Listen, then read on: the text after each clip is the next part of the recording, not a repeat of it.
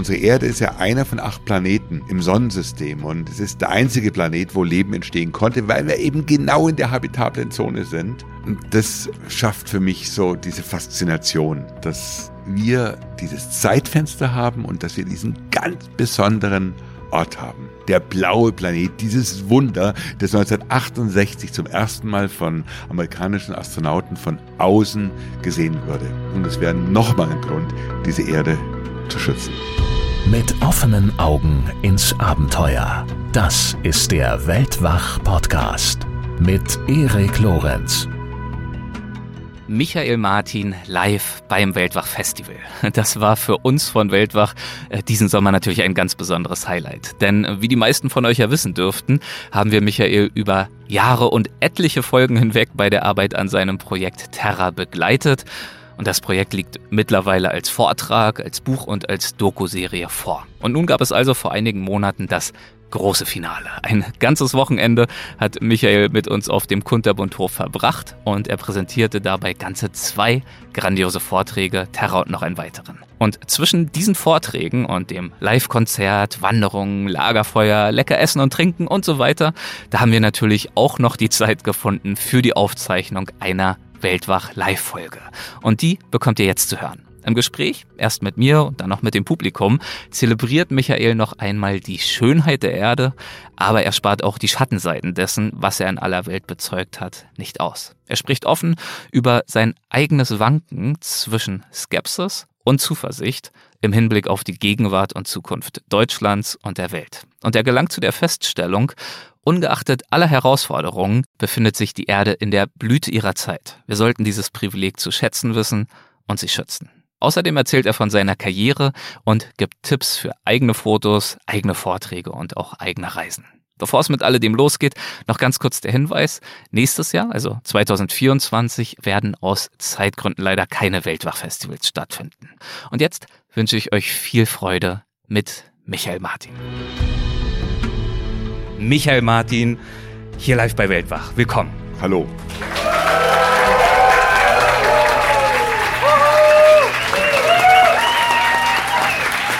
Dankeschön. Wunderbar, mit euch kann man arbeiten. Danke. Sehr schön. Und natürlich André Schumacher ebenfalls. Hi André. Dankeschön. Das Schöne nachher ist, Micha, egal was du sagst, wir schneiden dann immer den Applaus zwischen. Die Leute liegen ihm einfach zu Füßen, das ist wunderbar. Und wir natürlich tatsächlich, denn zumindest ich und diejenigen, die Weltwach regelmäßig hören, haben natürlich in den letzten 5 Jahren Stück für Stück miterleben dürfen, in diesem Hintergrund, in diesen Werkstattgesprächen mit dir, wie dieses Mammutprojekt Terra gediehen ist, von einem frühen, vagen Konzept, als der Titel noch gar nicht wirklich klar stand oder feststand, bis hin zur fertigen Show, die wir nun gestern erleben durften. Das war wirklich ein ganz besonderes Erlebnis. Ich habe später am Lagerfeuer ganz viel enthusiastisches Feedback bekommen, gehört du hoffentlich auch. Eine Rückmeldung, die mir ganz besonders gut gefallen hat, ich nenne keine Namen, die ging ungefähr so: Erik, dieser Vortrag, das war ein ganz besonderes Highlight für mich. Ich folge Michael Martin seit 1989, damals habe ich seinen allerersten Vortrag gesehen, seither alle. Und ich habe in meinem Leben 3 große Vorbilder gehabt. Das ist Nelson Mandela, das ist Rüdiger Nehberg, können wir alle mit nachvollziehen. Und ich habe natürlich, war ganz gespannt, dann kam Nummer 3. Arnold Schwarzenegger. Und ich natürlich, okay, was jetzt mit Michael? Ja, das ist Nummer 4. Also, von daher, in der Gesellschaft kann man, finde ich, ganz wunderbar, gut auf Platz 4 sein, nicht wahr? Alles gut.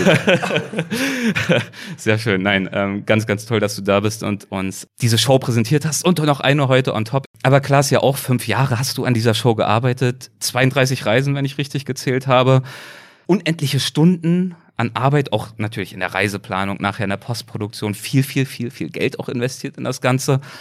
Und jetzt bist du auf Tour. Das ist ja auch nochmal ein Kraftakt. Ich weiß nicht, wie viele Shows hast du mittlerweile gemacht? 120 habe ich gemacht. 23. September 22 angefangen. Jetzt habe ich 120 Vorträge letzten Winter gemacht, genau. Ja, vom Reisen leben. Das klingt immer so schön, aber es ist schon auch eine Ochsentour. Kannst du noch?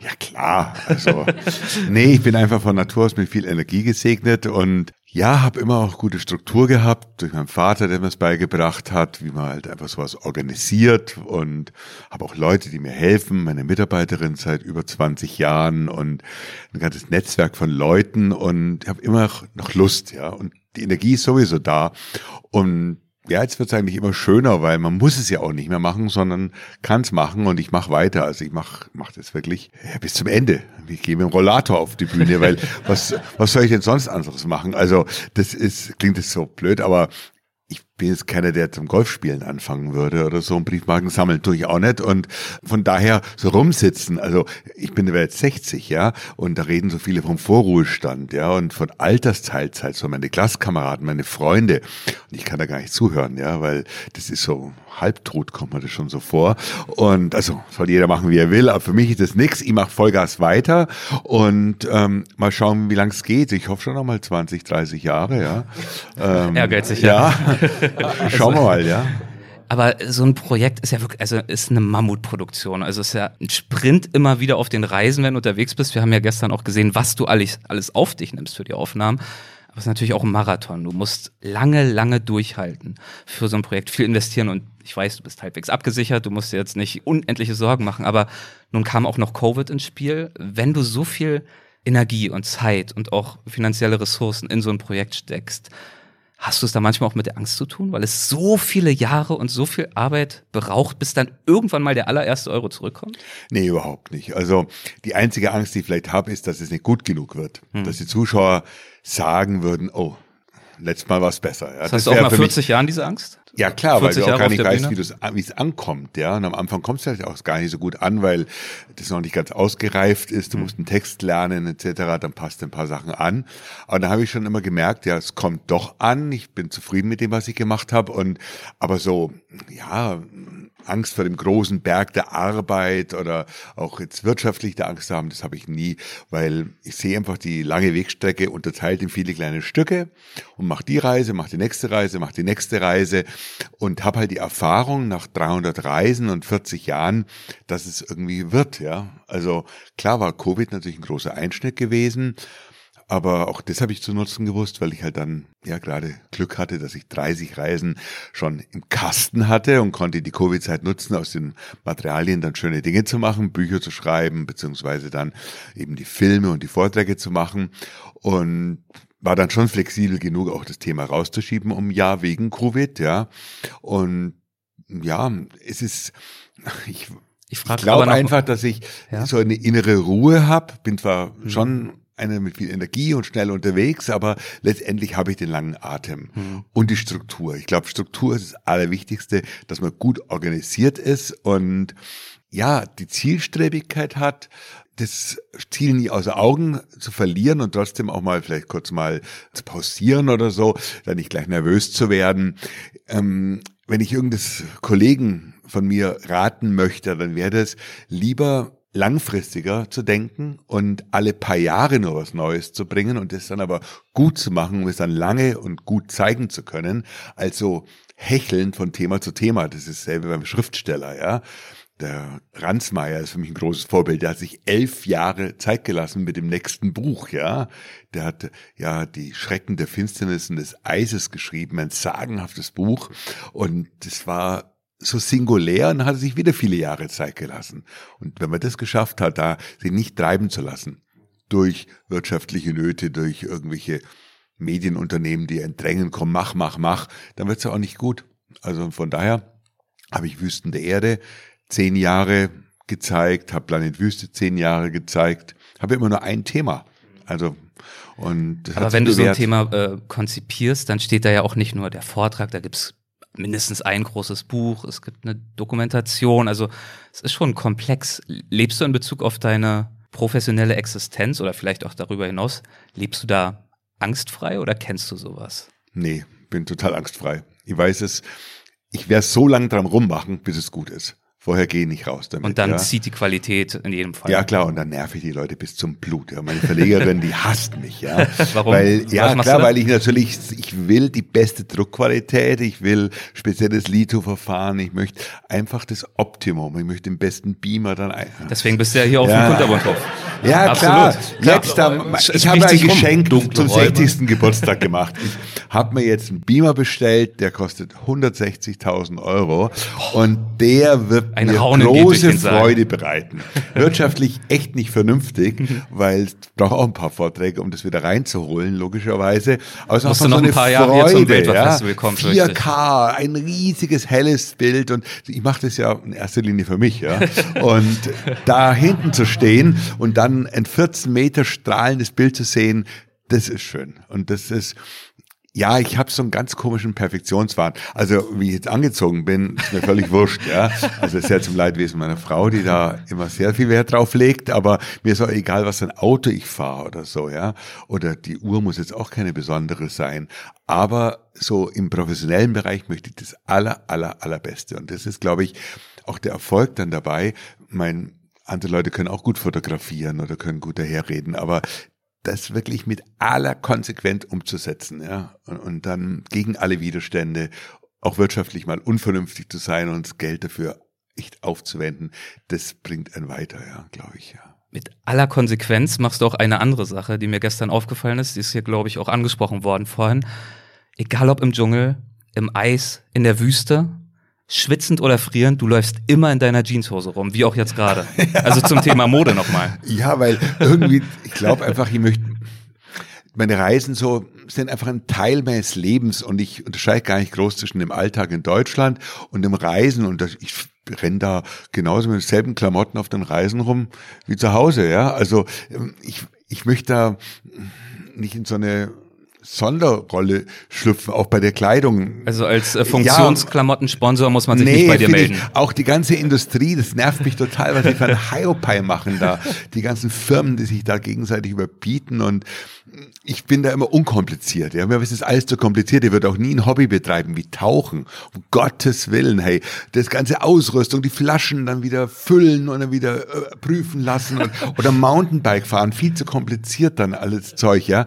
Also ich gehe dann, ich glaube, es hängt einfach damit zusammen. Mein Leben ist total kompliziert durch das viele Reisen, meine vielen privaten Verpflichtungen, die Kinder, Enkelkinder, die vielen Vorträge etc., dass ich manchen Dingen einfach die Sachen einfach halten möchte. Und Jeans und alte Wollpullover ist mega einfach, funktioniert genauso im Amazonas wie in der Mongolei oder hier.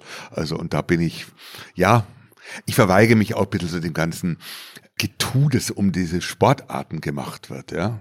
Ja, aber das soll jeder machen, wie er will. Also wenn jetzt eigentlich einer mit Funktionshose sitzt, okay, ja, schön finde ich es nicht. Also, dass ihr das jetzt auch wisst, liebe Leute.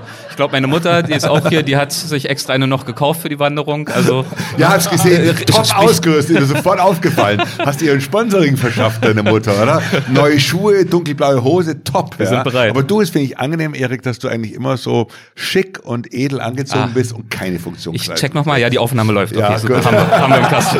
Nee, aber es ist angenehm. Ja, nicht immer der Fall. Jetzt, ja, er dagegen, jetzt versucht dem André auch ein Kompliment extra zu machen. Die Jeans angezogen, ja, damit wir hier ja, so komische Sandalen, Outdoor-Sandalen, sowas braucht man, Outdoor-Sandalen. Ja.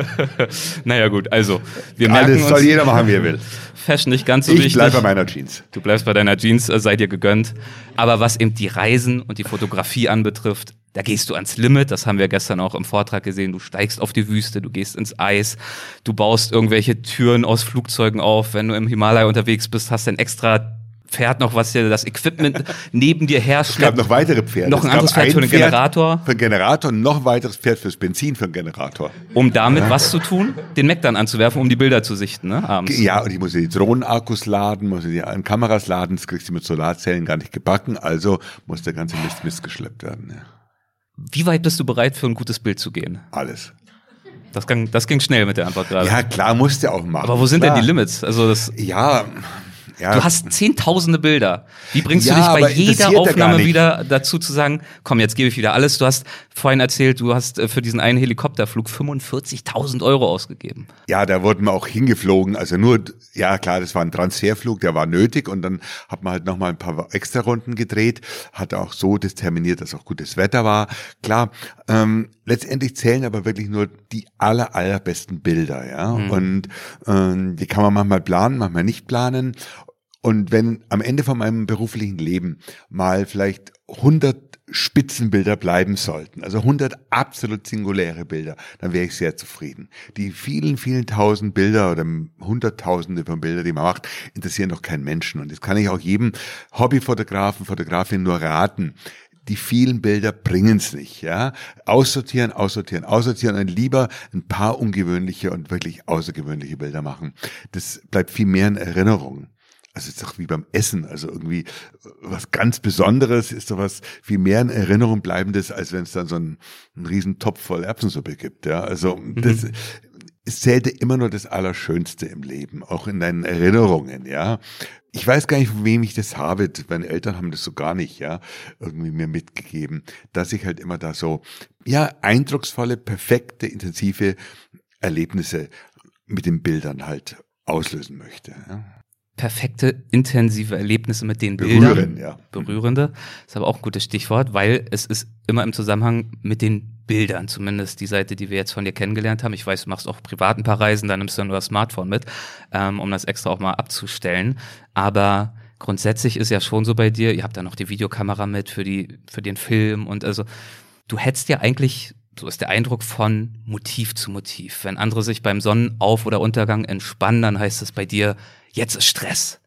Deswegen die Frage, wann, wenn überhaupt und wie kommst du beim Reisen auch mal so richtig zur Ruhe? Also Trendbegriff Achtsamkeit. Gibt es solche Momente bei dir auch? Oder? Also Achtsamkeit finde ich einen scheußlichen Begriff. Dachte ich mir schon fast, ein bisschen provoziert. Von manchen so missbraucht, auch eigentlich ein schönes Wort, aber ist irgendwie negativ für mich besetzt. Aber wie verstehst du, hast du eine Alternative zum Begriff? Oder? Nein, also im Grunde genommen mir selber gegenüber bin ich beim Reisen nicht achtsam. Ich befinde mich dann absolut, ja, und muss auch eigentlich während einer Reise besonders entspannende oder ruhige Momente haben. So ganz anders. Die Reisen sind doch sehr mit dem Fotografieren verbunden und ich bin wirklich dauernd unter Strom und will gute Bilder, will gute Geschichten. Und wenn ich entspannte Reisen mache, dann ohne Kamera, wie von dir schon erwähnt, einfach eine unserer Lieblingsreisen ist von Elli und mir, ist die GTA-Wanderung. Gerade auch schon mal eine Folge gemacht, ja. Genau, also diese Alpenüberquerung übers Piemont, das uns seit Jahren schon beschäftigt und da habe ich wirklich nichts dabei und laufe einfach so einen Tag hinein oder es sind sehr viele in den Alpen auch sonst unterwegs und oder mit dem Fahrrad, irgendwelche Radwege und so. Das ist für mich ziellos, planlos und ohne wirklich besonderen Zweck. Aber wenn ich jetzt für 14 Tage nach Bolivien fliege, dann habe ich natürlich schon den Anspruch, mit entsprechenden Geschichten nach Hause zu kommen. Und das ist nicht Urlaub. Das hat nichts mit normalen Urlaub zu tun. Natürlich versuche ich, da keine Produktionen draus zu machen. Also das Kollegen nennen das oft Produktion, finde ich kein schönes Wort. Ich versuche schon eine Reise zu lassen. Und da gibt es auch Momente, wo man abends dann die Kamera weglegt und dann ein Bier aufmacht und irgendwie privat dann sozusagen am Lagerfeuer sitzt. Aber ansonsten ist es, ja, klarer Zweck, das Fotografieren und das Aufschreiben, Erleben von Geschichten. Und deswegen sind die auch nie lang, die Reisen. Ich könnte es jetzt nicht ein halbes Jahr machen.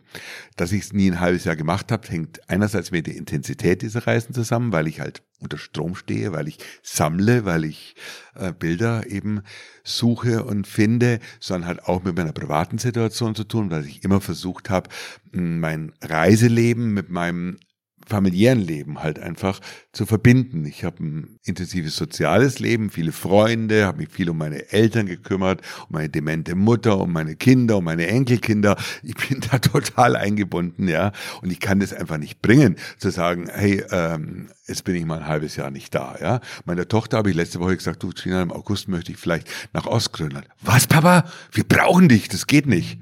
Ja, weil sie mich für die beiden Enkelkinder braucht, ja. Und das führt dann halt dann dazu, dass ich die Reisen sehr stark konzentriere.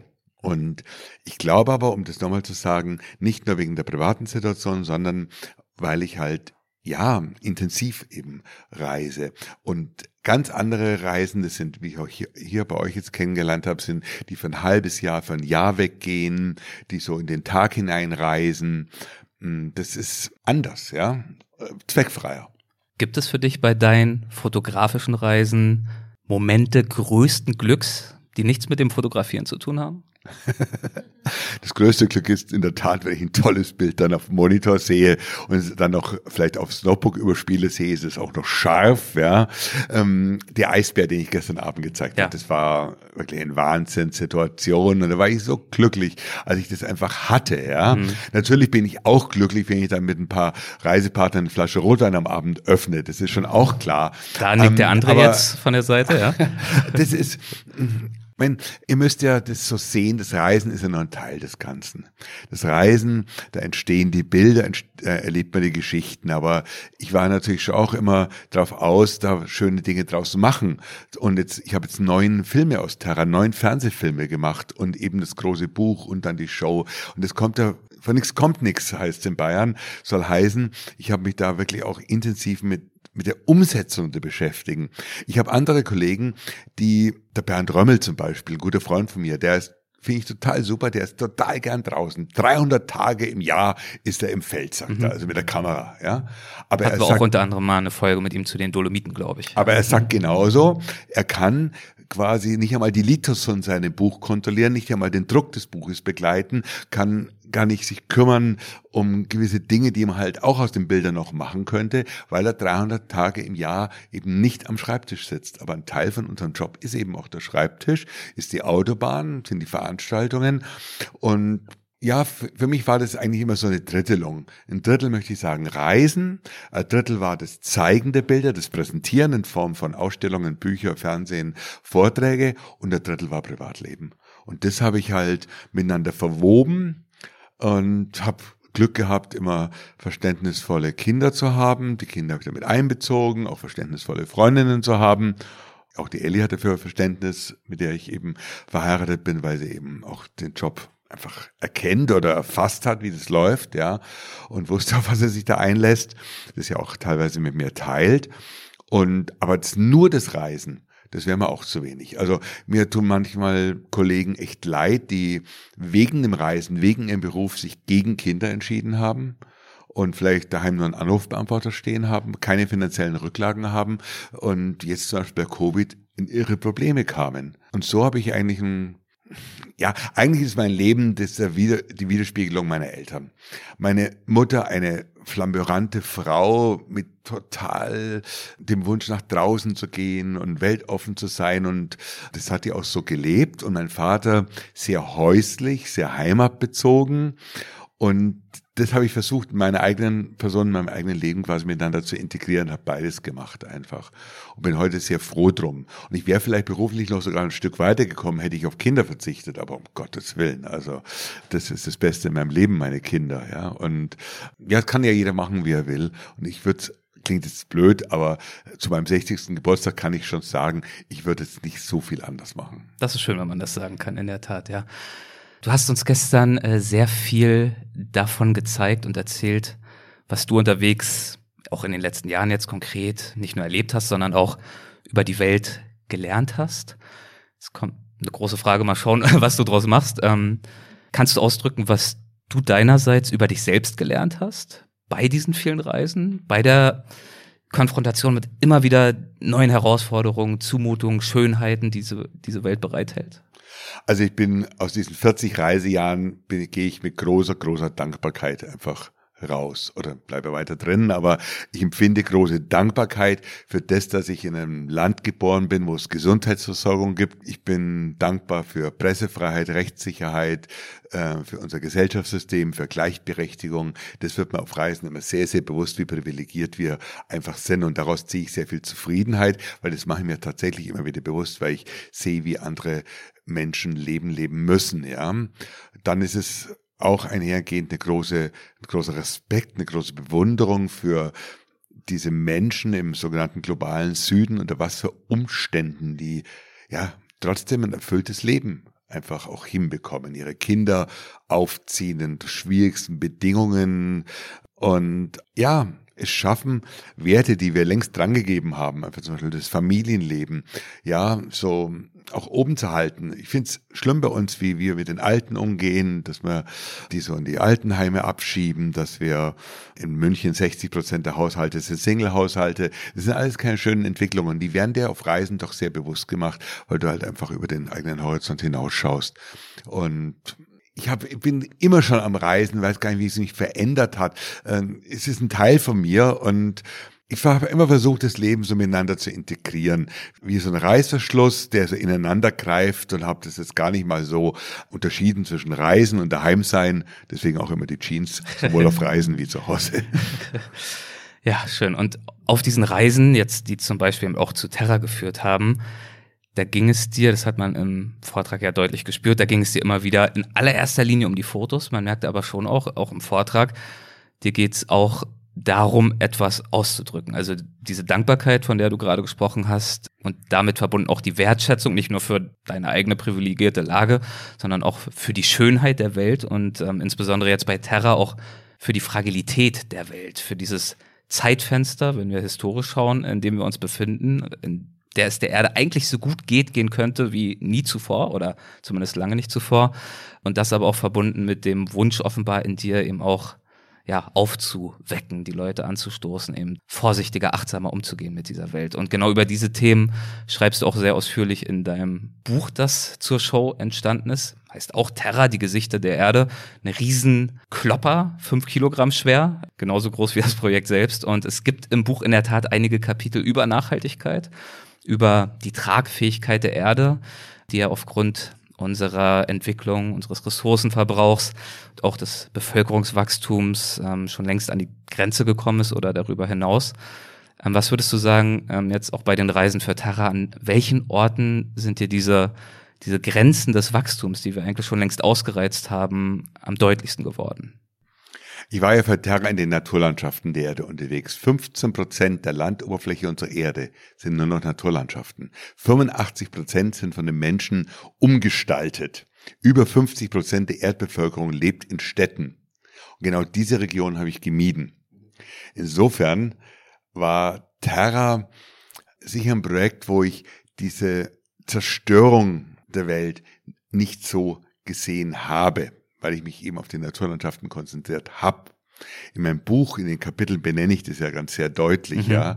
Aber im Grunde genommen feiere ich mit diesem Buch die Erde. Das ist natürlich ein selektiver Blick auf die Naturlandschaften und auf die Menschen, die in diesen Naturlandschaften leben, weil ich einfach auch zeigen möchte, was wir verlieren, wenn wir so weitermachen. 85% der Landoberfläche haben wir schon quasi umgestaltet bis hin zu zerstört, ja. Und die Idee von Terra ist eigentlich zu zeigen, dass diese Erde in der Tat in der Blüte ihrer Zeit steht. Das ist ein Satz, den mein Freund, der Paläontologieprofessor Oliver Lehnert aus Erlangen geprägt hat, ja, der immer mir erzählt hat aus dem Ordoviz und aus den verschiedenen Erdzeitaltern, aus wirklich wilden Zeiten, wo die Erde ein Schneeball war, wo die Erde ein Magma im Ozean war, wo es ja weltweite Vulkanausbrüche gab etc. Und ich habe es ja gestern erzählt von diesen 5 Massenaussterben, also ein einziges Auf und Ab. Und jetzt haben wir die Erde wirklich seit 10.000 Jahren nach der letzten Eiszeit in einem optimalen Zustand. Blöderweise ist der Mensch vor 180.000 Jahren aufgetaucht und hat von Anfang an dann begonnen, die Erde umzugestalten. Überall, wo er aufgetaucht ist, in Australien oder eben in Amerika, sind auch dann bald erstmal die Großtiere verschwunden, weil er sie bejagt hat. Dann hat er sich sesshaft gemacht.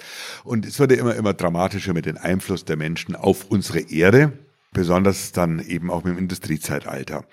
Aber ich habe mich in dem Buch, in dem Projekt eben nicht auf die Infrastruktur, auf die Städte, auf die Verkehrswege, auf die Naturzerstörung konzentriert, sondern auf die, ja, Schönheit der Erde, auf die unberührten Regionen, um diese Erde da zu feiern. Aber das wäre natürlich zu banal, sondern habe das dann eben auch eingebettet in Kapitel, wie du gerade angesprochen hast. Genau, deswegen schreibst du ja auch im Buch über Themen wie zum Beispiel globale Biokapazität oder auch den Earth Overshoot Day, also der Tag im Jahr, in dem wir als Menschheit eigentlich die Ressourcen, die uns nachhaltigerweise zur Verfügung stehen würden, verbraucht haben und danach leben wir sozusagen auf Pump. Also du widmest dich diesen Themen, verschließt sie nicht und gerade im Buch eben, wie gesagt, relativ ausführlich und fundiert auch. Wie geht's dir denn selbst mit dem Wissen, zu wissen, dass du mit deinem Lebensstil, wie viele von uns, und auch mit deinem Reisestil ja auch dazu beiträgst, genau diese Prozesse Jeder von uns trägt dazu bei, es macht mich ziemlich ratlos, ja, macht mich ratlos und es sind ja viele Themen, es ist das Artensterben, es ist der Klimawandel, es ist, wie gesagt, die Tragfähigkeit und ja, ich bin langsam dabei, vom Optimisten zum Pessimisten zu werden, ja, weil ich,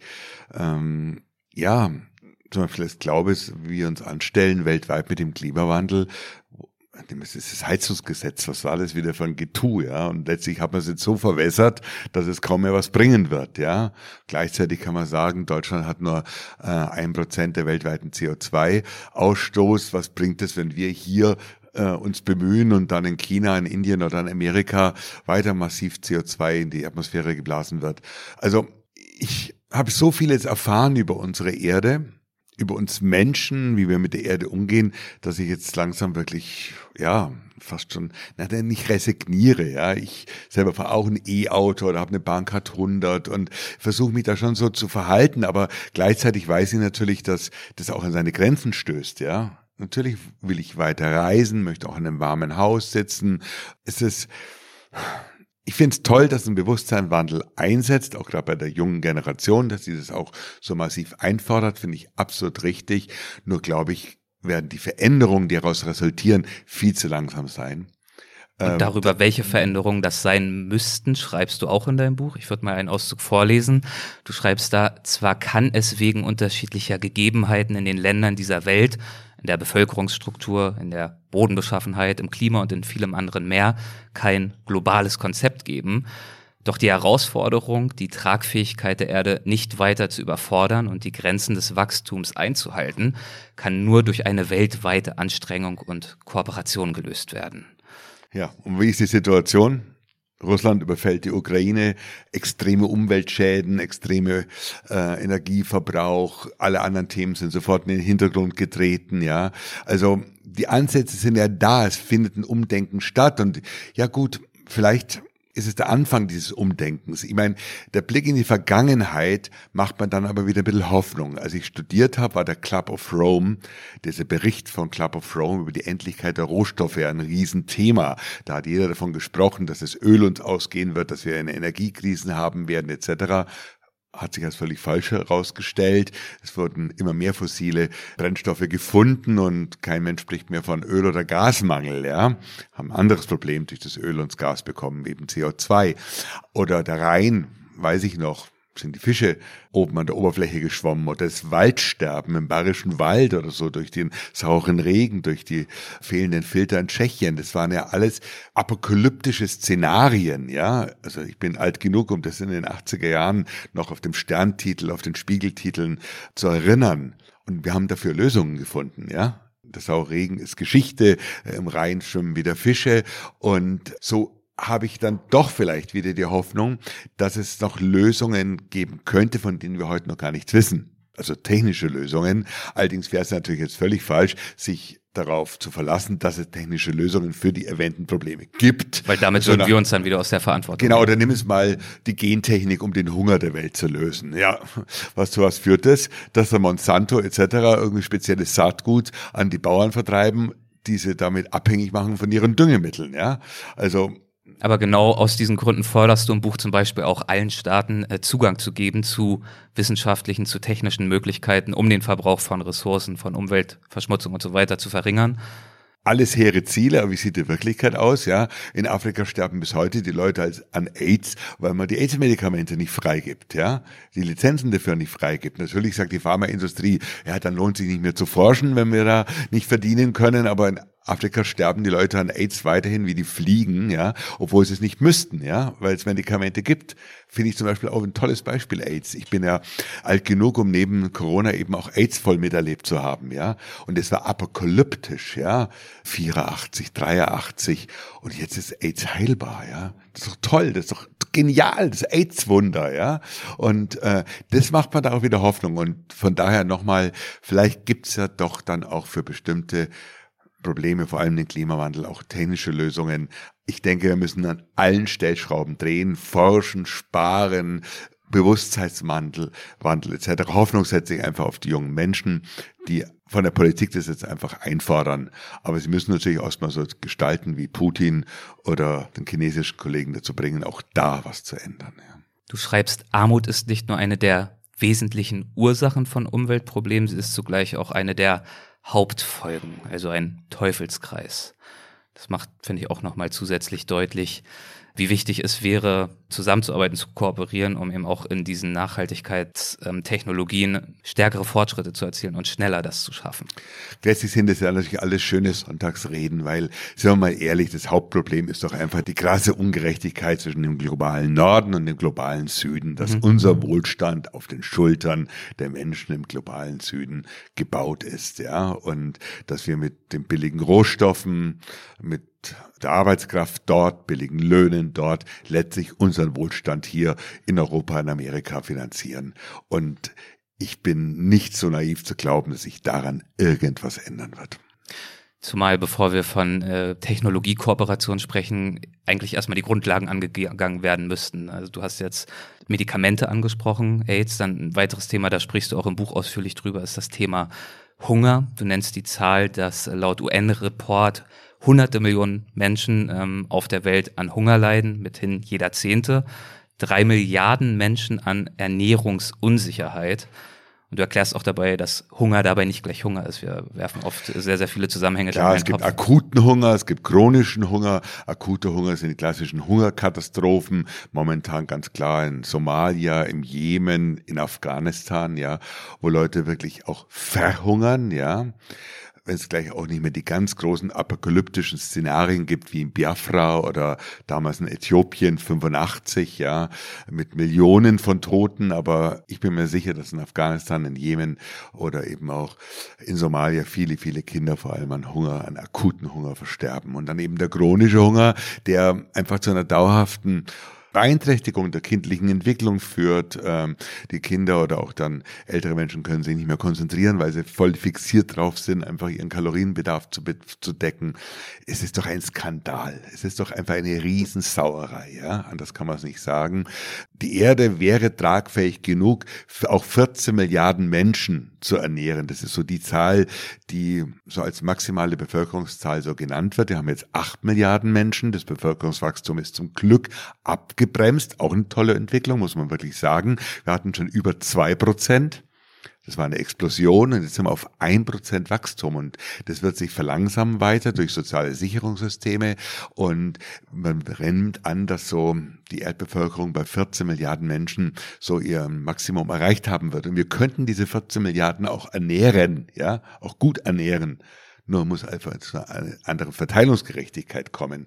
Und das ist aber natürlich sehr komplex, das erklärst du auch im Buch, weil es, also die Ursachen für Hunger, du führst sie auf, also Armut haben wir gerade drüber gesprochen, Naturkatastrophen, Klimawandel, Wetterextreme, bewaffnete Konflikte, Verteilungsungerechtigkeit, Verschwendung, Unterentwicklung der landwirtschaftlichen Infrastruktur in vielen Entwicklungsländern. Also daran merkt man, wie komplex es ist, klar, diese Missstände zu beobachten. Große Teile von Nahrungsmitteln landen im Biosprit oder, also ich meine, muss man auch sagen, dass da viele Entwicklungen, die wir zunächst mal gut finden, auch eine negative Kehrseite haben, ja, wenn dann aus Pflanzen einfach dann Treibstoff hergestellt wird oder ich habe es ja gestern Abend im Vortrag kurz erwähnt, die Elektromobilität, feine Sache, aber was jetzt zum Beispiel in Argentinien oder in Chile oder in Bolivien passiert, wo dann einfach die Umweltstandards missachtet werden, wo Lithium in einer Art und Weise gewonnen wird, dass die Grundwasserspiegel absinken, dass die Weiden der Altiplano-Bauern veröden,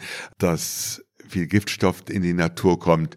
Argentinien habe ich gestern auf der Zugfahrt in der Süddeutschen Zeitung einen Artikel gelesen. Argentinien steigt jetzt auch groß ein ins Lithiumgeschäft, aber es gibt viele Proteste in Argentinien, weil von der Wertschöpfungskette des Lithiums werden 1 bis 2% in Argentinien verbleiben. Das sind die Lizenzgebühren, die die amerikanischen Minen zu zahlen haben, und der Rest geht eben auch wieder in den globalen Norden. Das ist vergleichbar mit der Kaschmirwolle, war es, glaube ich, die du gestern im Vortrag gezeigt hast. Genau, die Kaschmir, das ist ja auch, was kostet ein Kaschmirpullover? Also ein guter Kaschmir-Pullover kostet 400-500 Euro, ja. Und die kriegen wirklich pro Kilo Kaschmir, je nach Marktlage, 30 bis 40 Euro, die Nomaden. Das hört sich noch ganz gut an, 30 bis 40 Euro für ein Kilo. Aber eine Ziege bringt 150 Gramm Kaschmirhaare im Jahr. Du brauchst also 7 Ziegen, um auf diese 40 Euro zu kommen pro Jahr. Ja, und damit haben wir natürlich schon wieder die Ungerechtigkeit, weil wo wird bitte schön hier das Geld verdient? Und dass dann die Nomaden dort in der Mongolei viel zu große Herden halten, in Gebiete treiben, wo sie eigentlich auch die schüttere Grasnarbe ruinieren, zur Desertifikation beitragen, auch das ist eine Folge dann von Kaschmir. Also die Dinge sind hochkomplex und ich bin wirklich kein Freund von Vereinfachungen und egal, wo man hinschaut auf die Welt, in welche Bereiche man schaut, im Bereich des Artensterbens oder des Klimawandels oder der Elektromobilität oder weiß Gott was, die Dinge sind hochkomplex, ja. Und es gibt keine einfachen Lösungen. Trotzdem darf man natürlich den Kopf jetzt auch nicht in den Sand stecken. Es gibt keine einfachen Lösungen, aber deswegen ist das Buch wahrscheinlich unter anderem auch so groß und natürlich, weil es sehr, sehr viele sehr schöne Bilder beinhaltet, um eben auch die Schönheit der Erde zu zelebrieren, hast du ja gesagt. Das waren jetzt ein paar ernstere Themen, aber klar, Klimawandel, Umweltverschmutzung und so weiter gehört natürlich zu einem Gesamtblick auf die Erde auch mit dazu. Finde ich schon, wobei der große Blick dieses Buches ist nochmal, dass ich begonnen habe, im Buch mit der Erdgeschichte, die ganze Erdgeschichte Revue passieren habe lassen und ende dann mit einer langfristigen Perspektive unsere Erde. Beides Mal sieht es nicht gut aus. Also die Erdgeschichte war wild, ich habe es mehrfach erwähnt, und auch die ferne Zukunft wird nicht sehr gemütlich werden. Interessanterweise haben wir ja ein Absinken des CO2-Gehalts zu erwarten, also kein Steigen durch den Menschen, sondern langfristig wird CO2 weniger werden, weil neue Riesenkontinente bilden, und das bindet sehr viel CO2. Das heißt, es würde auf der Erde kälter werden. Ganz langfristig, von mehreren 100 Millionen Jahren gesprochen. Gleichzeitig haben wir das Problem, dass unsere Sonne ja ein ganz normaler Stern ist und in der Mitte ihrer normalen Entwicklungsreihe, so im besten Alter, sich befindet, aber nun langsam zu einem roten Riesen anwächst und dabei wärmer wird, immer mehr abstrahlt, mehr Solarstrahlung uns auf die Erde bringt, und damit werden die Temperaturen auf der Erde so steigen, dass sie die Abkühlung überkompensieren, und es wird dann ungemütlich werden. In 250 Millionen Jahren wird es kein höheres Leben mehr geben können, weil die Durchschnittstemperatur auf der Erde dann die 30-Grad-Marke überstiegen hat. Momentan haben wir 15 Grad auf der Erde, könnten durch den Klimawandel 18 Grad bekommen, aber dann in 250 Millionen Jahren eben diese 30 Grad. Und dann geht es auch noch weiter, dass man bei 50 Grad dann, die wir zu erwarten haben, langfristig in 500 Millionen Jahren wird das Leben auf der Erde verschwunden sein und die Erde wird wieder der Wüstenplanet werden, der es ja auch schon mal war. Also nochmal, Erde befindet sich in der besten aller Zeiten, in der Blüte ihrer Zeit, und verdammt nochmal, wir Menschen sollten doch das zu schätzen wissen. Über genau das, über die Geschichte der Erde und die Zukunft der Erde hatten wir auch schon eine Doppelfolge gemacht. Das war dein letzter Auftritt bei Weltwach. Würde ich an dieser Stelle nochmal empfehlen, reinzuhören. Zum Abschluss habe ich noch so ein paar bunte Fragen. Gerne. Und ihr könnt gerne euch auch schon mal anfangen, Gedanken zu machen, was ihr von Michael alles noch wissen möchtet. Wäre gleich die Chance dazu, denn morgen muss Michael wirklich ganz früh weg. Also jetzt wäre die Chance. Bitte am Montag keine E-Mails von wegen, ach so schade, dass da keine Zeit war. Ich hätte ja gerne noch dies und das gefragt. Jetzt geht's gleich los. Du hast darüber gesprochen, 40 Jahre dauert deine Karriere jetzt schon an. Du bist an einem Punkt, an dem du relativ angstfrei lebst. Was würdest du denn jungen Menschen raten, die am Anfang ihrer Laufbahn stehen? Ob sie jetzt nun, ich weiß nicht, Fotografen werden wollen oder Autoren oder YouTuber, ich weiß es nicht. Generell würde ich jungen Menschen, die von der Schule kommen, raten, folgt eurer Leidenschaft. Hört jetzt nicht auf die Eltern, hört nicht auf die Statistiken von irgendwelchen Arbeitsämtern oder von Berufsgenossenschaften. Macht das, wofür ihr brennt. Und Manche haben natürlich jetzt gar keine Leidenschaft, das ist dann schwieriger, ja. Aber wenn ich für irgendwas wirklich brenne, sagen wir mal für Pferde, dann kann man ja Pferdewirtin oder Pferdewirt werden, ja. Und wenn ich für Fahrradfahren brenne, kann ich mir überlegen, ob ich in den Fahrradhandel einsteige. Also ich glaube, für mich war da total gut beraten damit, aus dieser Leidenschaft des Reisens, des Fotografierens einen Beruf zu machen. Mein Vater hatte eher so den Bauingenieur für mich vorgesehen. Ich war auch 3 Tage an der Uni für Bauingenieur und dann habe ich es begriffen, dass das nichts für mich ist. Und ja, also seid total froh, wenn ihr für sowas brennt und versucht daraus dann einen Beruf zu machen. Und wenn ihr nichts habt, wo ihr brennt, dann versucht euch zu orientieren, ja, durch Praktika, durch vielleicht auch mal ein Probestudium etc. Und letztendlich geht's doch darum, ja, ein erfülltes Leben zu haben. Und da gibt's natürlich 1000 Rezepte, dorthin zu kommen. Nehmen wir meine Tochter, ja. Mhm. Meine Tochter, die hatte dann durch eine tolle Mappe einen Studienplatz für Fotografie bekommen und hat dann tatsächlich Fotografie einen Bachelor gemacht und hat es auch gut bestanden und so, aber hatte einfach nicht so den geschäftlichen Biss und nicht die Energie, daraus einen Beruf zu machen. Dann hat sie soziale Arbeit studiert und hat es auch zu Ende gemacht und hat als Sozialarbeiterin in Drogenberatung etc. gearbeitet, mit Magersüchtigen gearbeitet. Und das fand sie schön, erfüllend, aber hat sie auch nicht so wirklich begeistert. Und jetzt hat sie 2 Kinder bekommen. Vorgestern, wie gesagt, das 2. Kind. Und da hat sie ihre Erfüllung gefunden. Meine Tochter ist total glücklich mit ihren 2 Mädchen, ja. Und so war das halt auch ein, möchte mal sagen, schlangenartiger Weg, dorthin zu kommen, ja, über 10 Jahre. Vom einen Studium ins andere Studium, dann eben zur Mutterrolle. Und für sie ist die Mutterrolle, sie hat gesagt, sie möchte möglichst bald ein neues Kind, damit sie nicht arbeiten muss, ja. Finde ich total in Ordnung, weil sie eine tolle Mutter ist. Und das ist mal ein Weg, ja. Und ich habe halt das andere versucht und ich finde es so toll an unserer Gesellschaft, dass wir einfach so offene Bildungssysteme haben, dass man von Schule zu Schule springen kann, man hat freie Studienplatzwahl, es gibt BAföG, es gibt doch eine soziale Durchlässigkeit auch bei den verschiedenen Ausbildungsmöglichkeiten. Wenn die tendenziell zum Teil auch abnimmt?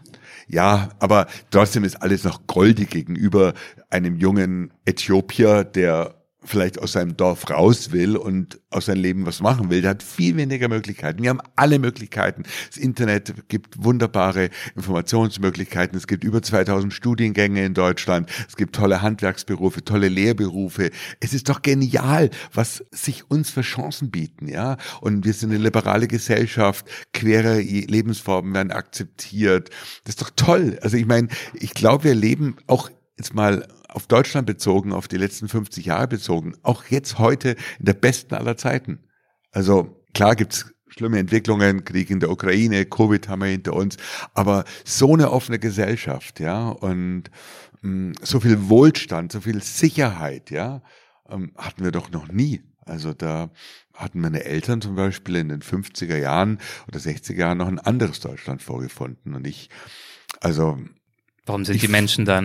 Warum spüren das viele Menschen nicht, deiner Meinung nach? Das ist für mich auch unbegreiflich, ja. Absolut unbegreiflich. Soll man wirklich woanders hinfahren? Soll man mal nach Somalia fahren, nach Mali oder nach Bolivien? Und ich glaube, dann kommt man doch geläutert zurück, ja. Und dann nicht in der Blase einer Reisegruppe fahren, sondern mit offenen Augen fahren und dann sich überlegen, ja, wie das Leben woanders ist und wie gut es doch bei uns ist, ja. Es ist nicht alles perfekt bei uns, keine Frage, ja. Klar. Aber es gibt einen Mindestlohn, es gibt Arbeitslosengeld, an allem kann man rummäkeln, ja, aber es ist doch sehr, sehr viel toll und oder wirklich zufriedenstellend gelöst und vor allem die Chancen, die sich den jungen Menschen heute geben, sind so gut wie noch nie. Also ich hätte als junger Mensch, wenn ich heute 20 wäre, hätte ich so richtig Bock, einfach ein gutes Leben aus meinem Leben zu machen. Du bist deiner Leidenschaft gefolgt, es ist in deinem Fall ja auch gut gegangen. Gleichzeitig ist es natürlich nicht immer einfach. Die Vortragsbranche ist hart umkämpft. Braucht man, um sich in so einer Branche zu behaupten, und das gilt ja für viele Bereiche, es gilt im schreiberischen Bereich genauso für Autoren und so weiter und so fort, die Konkurrenz ist immer stark. Braucht man da auch mal Ellbogen, um sich durchzusetzen? Nee, gar nicht, weil das ist ja keine direkte Konkurrenz. Du musst ja nicht wie beim Sport den einen besiegen, um dann auf dem Treppchen zu stehen, sondern Man liefert ja den gleichen Verlagen, den gleichen Sendern, dem gleichen Publikum einfach seine Dinge, und es geht, ist ja kein direkter Kampf zwischen den Konkurrenten, sondern du musst halt einfach schauen, dass du gut bist. Und dann wird es vom Publikum oder von den Verlagen oder Sendern entsprechend toleriert. Es ist kein direkter Wettstreit. In Firmen finde ich das voll hart, ja, wie da ein Mobbing stattfindet, um vielleicht dann zum Filialleiter befördert zu werden, musst du erstmal 3 andere ausschalten von deiner Abteilung, damit die nicht Filialleiter werden. Hast du eigentlich das Gefühl, in deiner Branche hast du diese direkte Konkurrenz gar nicht und kannst deshalb ein bisschen leichtfüßiger durch die Welt gehen? Eigentlich wäre Platz für genug Leute, ja, und jeder ist so für sich unterwegs, und wir haben alle unsere verschiedenen Themen, unsere verschiedenen Stärken und Schwächen, und es wäre Platz für alle, und dass jetzt doch relativ wenig Leute so richtig Erfolg haben, und da, das liegt natürlich schon auch am mangelnden Talent von manchen Leuten oder am mangelnden Fleiß. Also das können die nicht mit den anderen, mit der bösen Konkurrenz erklären, sondern da langt's halt dann einfach nicht, ja. Die Gesichter der Erde, Terra, du hast da 10 Naturräume beschrieben, gestern auch im Vortrag, hast sie porträtiert. Du bist gerade so ein bisschen hin und her geschwenkt zwischen Pessimismus, gleichzeitig hast du dich dann eigentlich auch wieder zuversichtlich gezeigt, auch zufrieden, was Deutschland anbetrifft, hast ja auch nach wie vor für Terra sehr, sehr viel Schönheit gefunden. Was würdest du denn sagen, welches Gesicht macht die Erde heute? Macht sie nur ein trauriges Gesicht, oder hast du... Ach so, sagen wir mal so... Unsere Erde wird uns Menschen überleben. Also wir haben schon Meteoriteneinschläge wie vor 66 Millionen Jahren erlebt. Wir haben überlebt. Wir meine ich die Erde. Wir, ja. Die Erde, genau. Ja, genau. Und also es gab wirklich so brutale Zeiten auf der Erde. Und es geht ja nicht, es geht um unsere Lebensgrundlagen. Es geht um die Lebensgrundlage von Mensch, Tier und Pflanze. Die zerstören wir Menschen. Es gab es noch nie, dass eine einzelne Art so viele andere Arten gefährdet, ja. Es gab vielleicht schon die eine oder andere Tierart, die eine andere verdrängt hat oder ausgerottet hat, aber dass eine Art Homo sapiens in so kurzer Zeit, eigentlich erst seit 3-4 Generationen, so viel an Arten zerstört ist. Natürliche Artensterben wäre 1000-fach langsamer als das durch vom Menschen verursachte Artensterben. Jeden Tag verlieren wir 150 Arten. Das macht mir einfach Angst. Dass der Mensch ist brutal mit der Erde, aber trotzdem wird die Erde stärker sein. Und unser Mensch ist nur eine zeitweise Erscheinung. Uns gibt es seit läppischen 180.000 Jahren. Läppisch, ja. Hab's ja gestern gesagt, der Vergleich, der Mensch ist seit 4 Sekunden auf der Erde, wenn man mal die ganze Erdgeschichte als einen Tag sich anschaut. Und er wird auch nicht mehr, wie lange wird er noch auf der Erde sein? Ein paar Sekunden, dann ist... Das ist doch ein schönes Schlusswort. Dann geht's weiter, ja. Wunderbar. Nee, aber ich finde es ja auch interessant, und eine Frage möchte ich da schon auch nochmal anreißen, ist, ob wir alleine sind in diesem Universum, ja, weil ich habe ja die Erde sehe ich ja nicht nur auf der Zeitachse, wie es jetzt ein paar Mal angeklungen ist, Erdgeschichte, Zukunft der Erde, ich sehe es auch in räumlicher Hinsicht. Ja. Unsere Erde ist ja einer von 8 Planeten im Sonnensystem, und es ist der einzige Planet, wo Leben entstehen konnte, weil wir eben genau in der habitablen Zone sind. Richtiger Abstand zur Sonne, weil wir groß genug sind, um eine Atmosphäre zu halten und. Das ist eine ganze Reihe von Faktoren, die die Erde überhaupt ja zu einem belebten Planeten gemacht haben. Und jetzt kann man natürlich dann sich überlegen, gibt es andere Erden? Ja, dann habe ich ein eigenes Kapitel geschrieben, die Suche nach der Supererde. Ja, das ist tatsächlich ein Begriff aus der Kosmologie, und ob da draußen einfach erdähnliche Planeten existieren, Exoplaneten, 5000 sind inzwischen bekannt, wo die Faktoren so perfekt sind wie auf unserer Erde, wo sich dann in der Tat Leben entwickelt hat, ja. Damit sich zu beschäftigen, kann sehr interessant sein, hat auch nichts mit Science Fiction zu tun. Und ich glaube schon, dass irgendwo draußen im Universum noch Exoplaneten existieren, wo sich einfache Formen von Leben gebildet haben. Das glaube ich eigentlich schon. Aber ob dann 4,5 Milliarden Jahre lang, im Fall der Erde sind es 3,8 Milliarden Jahre lang, ja, stabile Bedingungen dort herrschen, um aus diesem einfachen Leben so etwas Komplexes wie den Mensch hervorgehen zu lassen, das halte ich für äußerst unwahrscheinlich. Und auch in der Hinsicht ist unsere Erde mit dem komplexen Leben, mit dem Menschen quasi als Krone der Schöpfung, glaube ich, im Universum einzigartig, und es wäre nochmal ein Grund, diese Erde zu schützen. Dieses Bewusstsein, in der räumlichen Dimension, wie klein wir mit unserer Erde hier eigentlich sind im Weltall, genauso wie auch das Bewusstsein für die Kürze der Zeitspanne, in der wir aufgetreten sind auf der Erde als Menschheit.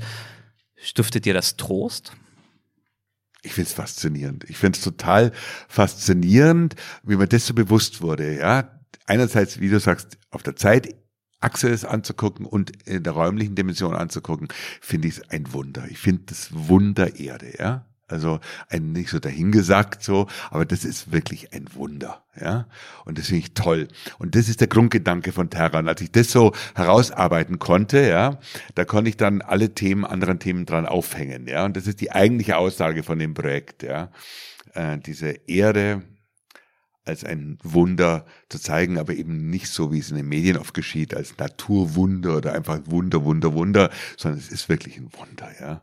Wenn man sich das vergegenwärtigt. Und da hilft mir natürlich auch meine astronomische Vergangenheit, um das so zu begreifen, was es denn heißt, dass unsere Nachbargalaxie 2,2 Millionen Lichtjahre entfernt ist, dass der Andromeda-Nebel das Licht ausgeschickt hat zu dem Zeitpunkt, wo wir Menschen noch gar nicht existiert haben. Und das ist mir alles so bewusst. Und da kommen die Reisen zusammen, da kommen mein astronomischer Hintergrund, mein geografisches Wissen zusammen.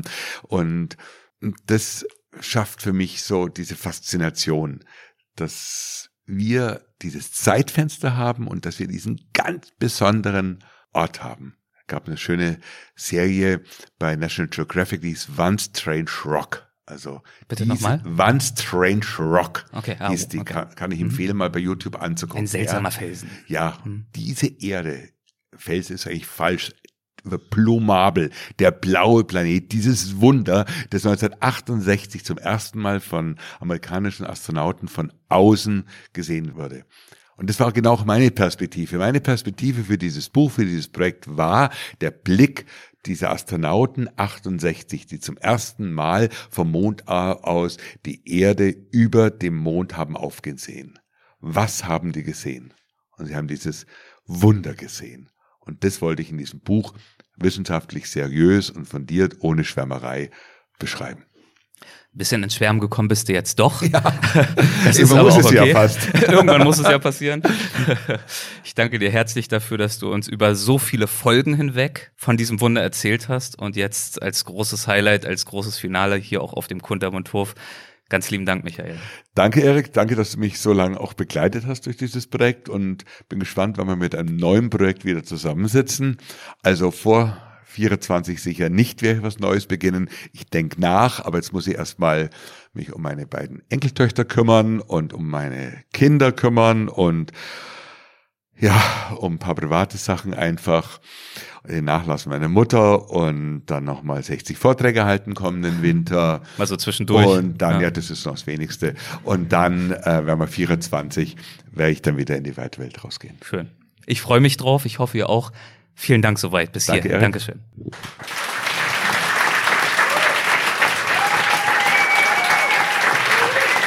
Vielen Dank. Danke euch. Vielen, vielen Dank.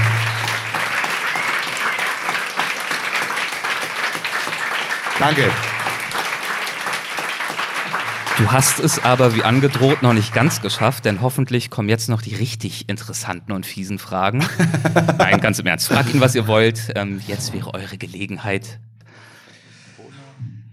Da hinten sind schon zwei Hände hochgegangen. Genau, fangen wir mal hier an. Ja, hallo Michael. Also du hattest es eben schon angedeutet. Meine Frage im Kopf war die ganze Zeit, what's next? So. Und weil, ne, so was kann noch kommen, vor allen Dingen so ein bisschen vor dem Hintergrund, dass du meintest, das Foto ist dir wichtig. Also das Foto im Kasten von dem Eisbär, nicht den Eisbär gesehen zu haben, dann ist dir vielleicht der Rotwein mit den Freunden wichtiger. Und du hast nicht viel Städte fotografiert und nicht so viele Menschen. Ist das etwas, was du eventuell als Projekt noch machen würdest, Völker der Erde oder in Städte reingehen, oder ist das etwas, was dich einfach nicht wirklich interessiert? Doch, das interessiert mich sehr wohl. Ich habe dann auch so Projekte im Kopf, wo ich denke, ich reise nur ganz allein mit einer Kamera, zum Beispiel per Fahrkarte durch Afrika, und lass mich einfach auf die Situation ein und erzähle nur von Menschen, ja. So ein Projekt, das ich mir mal überlegt habe. Und dann wieder denke ich, ja, möchte doch lieber raus in die Natur. Ich bin wirklich uneins. Ich habe jetzt noch keine Lösung für mich. Ich überlege über einerseits vielleicht auch Afrika mal in der 40 Jahre Zeitspanne zu sehen.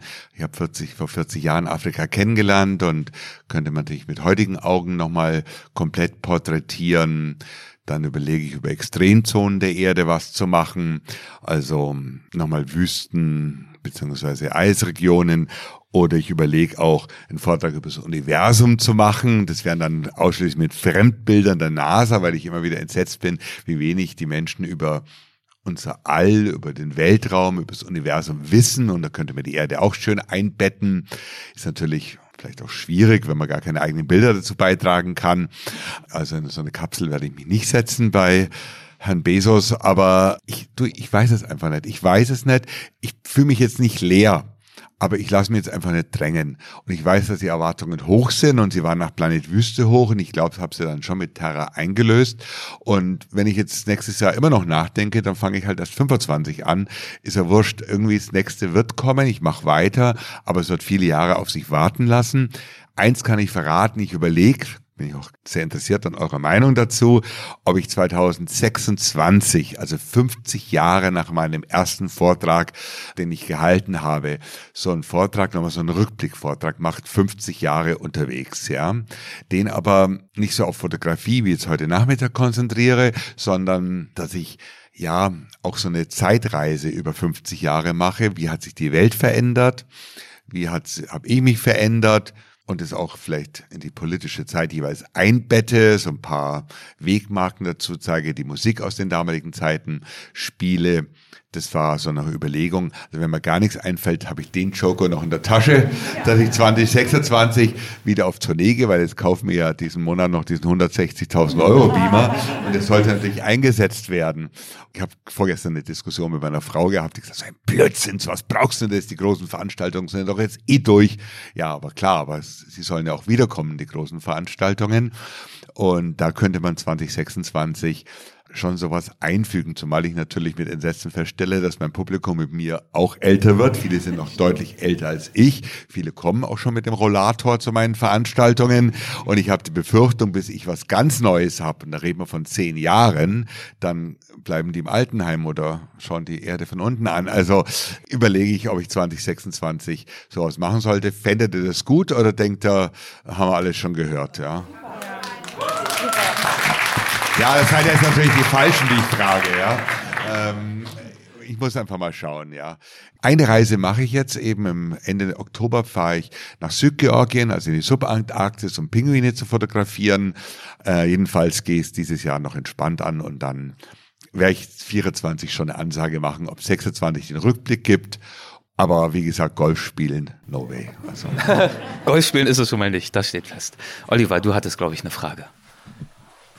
Ja, also erstmal, Michael, ganz lieben Dank für die beiden Vorträge. Jeder hat auf seine besondere Weise den anderen getoppt. Also war sehr bewegend. Und ja, in deinem zweiten Vortrag hast du bei uns gemerkt, dass du eben halt als Autoschieber mehr oder weniger angefangen hast. Und da hatte sich dann so meine Frage dann schon beantwortet, die ich aus dem gestrigen Vortrag hatte, wo diese ganzen logistischen Kenntnisse herkommen, beziehungsweise dieses Talent, gerade eben halt dieses Organisieren von Transportmöglichkeiten, Hubschrauber etc. Ich meine, gerade wo du jetzt eben halt dann auch erzählt hast, NASA, eben halt Weltall, da war sofort bei mir spontan gegangen, ja, das nächste Mal geht er mit der Kapsel tatsächlich mit Musk hoch. Also das hast du aber dann ja gleich wieder gekürzt. Also meine erste Frage. Ganz kurz die Frage, warum willst du denn nicht hoch? Ich meine, du bist mit so abgefahrenen Flugzeugen schon rumgeflogen. Warum ist dir das jetzt auf einmal zu heikel? Ja, weil das ja Verarschung ist, weil die fliegen ja gar nicht im Weltall. Die fliegen ja nur 20, 25 Kilometer hoch, ja. Nee, das reicht mal nicht. Also wenn, muss ich schon, soll schon die Erdumlaufbahn sein oder der Mond, ja. Wahrscheinlich bauen sie dir auch nicht die Tür aus, oder? Also. Nee, also da 250.000 € oder so auszugeben, um dann vielleicht in 30 Kilometern Höhe zu sein, das wäre es mir nicht wert, muss ich sagen. Aber so um die Erde zu kreisen im Orbit wie Alexander Gerst, ja, das ist toll, ja. Aber dieser ganze Weltraumtourismus ist ja fake, ja. Also von daher, da führt kein Weg hin. Aber mich so fantasiemäßig durch die Welt zu beamen, Ja, wenn man das auf die Leinwand bringen könnte, aber ich fürchte, da kommen zu wenig Leute. Ja, Astronomie interessiert die Leute einfach leider aus meiner Sicht unverständlicherweise nicht so sehr. Um auf deine Frage zurückzukommen, das stimmt schon, was du sagst, dieses Organisieren, dieses auf die Beine stellen, das sich zurechtfinden, ist mir einfach in die Wiege gelegt worden, ja. Und das hat mir immer geholfen bei den Reisen. Aber auch die Reisen haben mir geholfen, dieses Talent zu entwickeln. Ich finde Reisen eine super Lebensschule. Also wenn ich jetzt nachts eine Panne auf der Autobahn habe, ja, dann hätte ich kein Problem, den Reifen auch im strömenden Regen zu wechseln. Ich bekäme das schon hin. Ja. Ich bin dann einfach nervenstark und weiß mir dann zu helfen. Ja, wobei ich sagen muss, ich habe keinerlei handwerkliches Talent. Also ähnlich wie André, der sagt, der kann ja auch keinen Nagel reinschlagen. Das ist bei mir auch der Fall. Ich habe zwei linke Hände, also das ist. Aber ich bin belastbar und nervenstark.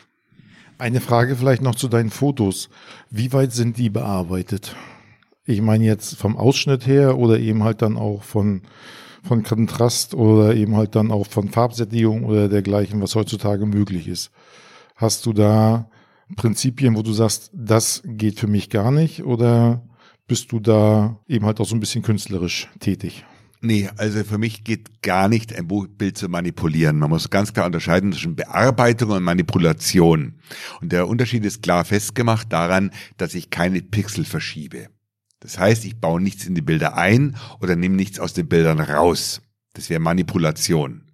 Aber Bearbeitung ist heute ein integraler Bestandteil des Fotografierens, was ganz Normales und Notwendiges, weil jeder der Profifotografen fotografiert im RAW-Format, nicht mit JPEG. Da findet die Bearbeitung automatisch in eurer Kamera statt. Nein, wir Profis fotografieren im RAW-Format. Und RAW heißt also das Negativen, das musst du entwickeln. Bearbeiten ist nichts anderes als entwickeln. Und das, was die Kamera bei JPEG automatisch macht, machst du eben an deinen Reglern. Das ist bei mir nicht sehr ausgeprägt, vielleicht 10, 20, 30 Sekunden pro Bild, ja. Aber wenn ein Bild zu dunkel ist, dann mache ich es natürlich heller. Und wenn die Farben einfach zu schlapp sind, dann kann man sie steigern durch bessere Sättigung. Das ist völlig normal. Das war vor 100 Jahren auch nicht anders oder vor 50 Jahren. Da wurde in den Laboren härteres Papier verwandt oder es wurde abgewedelt oder da gab es immer schon Möglichkeiten, auch in der im chemischen Fotolabor. Und Bearbeitung ist was ganz Normales und völlig in Ordnung. Der Unterschied ist die Manipulation.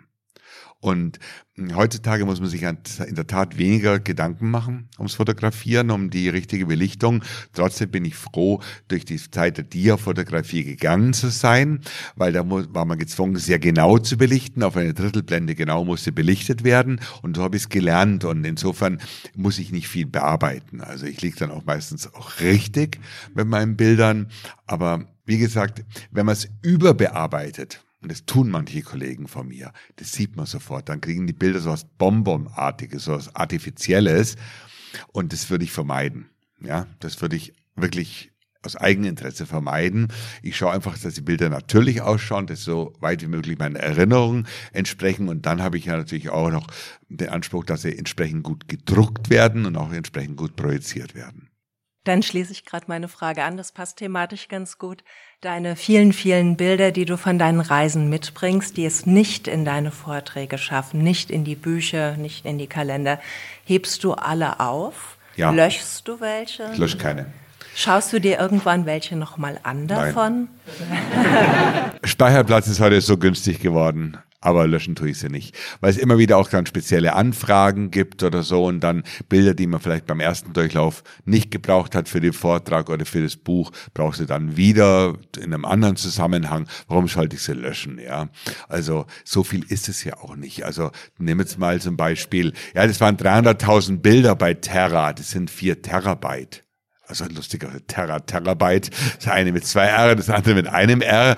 Ganz Terra sind 300.000 Bilder und die passen also auf 2 Festplatten. Oder es gibt auch Festplatten, die heute 4 Terabyte haben. Ist ja nicht viel, ja. Was soll ich da rumlöschen? Also von daher, gestern im Zug habe ich angefangen, mein Handy zu löschen, weil da habe ich 22.000 Bilder auf dem Handy drauf. Jeder Schrott habe ich gehabt und da habe ich dann tatsächlich rausgelöscht. Aber ansonsten, was ich schon mache, am Abend immer sofort die Bilder sichern auf dem Notebook und dann auch gleich angucken.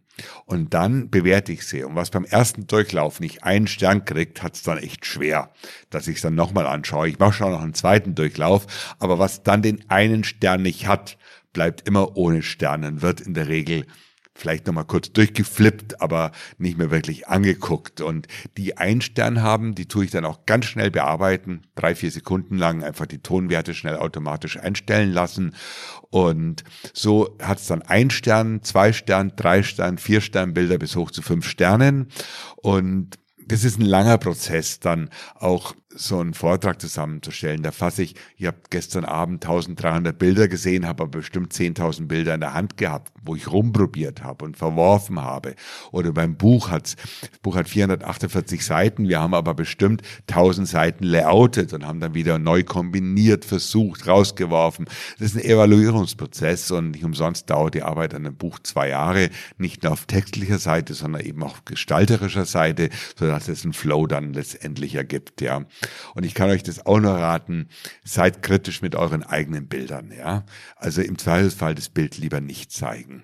Das ist das größte Problem bei Fotoalben, bei Ausstellungen von Amateuren oder auch bei euren privaten Vorträgen, vor Kollegen oder Freunden, dass zu viel schlechte Bilder gezeigt werden, ja. Und es zählen nur die guten Bilder. Der ganze Schrott muss raus, ja. Also die armen Zuschauer, die haben ja keine Wahl. Wenn heute Abend schlechtes Essen, schlechte Beilagen serviert werden würden, dann werden die nicht angefasst. Ja, da hat man ja die Wahl, dann das stehen zu lassen. Aber der Zuschauer, der dann euren Reisevortrag zu Hause anschauen muss und all die Bilder ertragen muss, der hat's echt arm, ja. Und von daher würde ich so einen Reisevortrag nicht über 200 Bilder ansetzen und lieber nach einer Stunde aufhören und sagen, oh schade, ist schon vorbei, ja.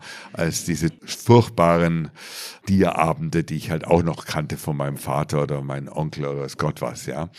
Was auch wichtig ist für eure eigenen Reisebilder, hört einfach oder beschränkt euch nicht nur auf die Landschaften, auf die Kulturdenkmäler, auf irgendwelche Kühe auf der Weide, sondern fotografiert vor allem die Protagonisten der Reise, also eure Familienmitglieder, eure Freunde. Das ist viel lebendiger, wenn er von denen eben auch erzählt und erzählt auch von Missgeschicken, von Pleiten, Pech und Pannen.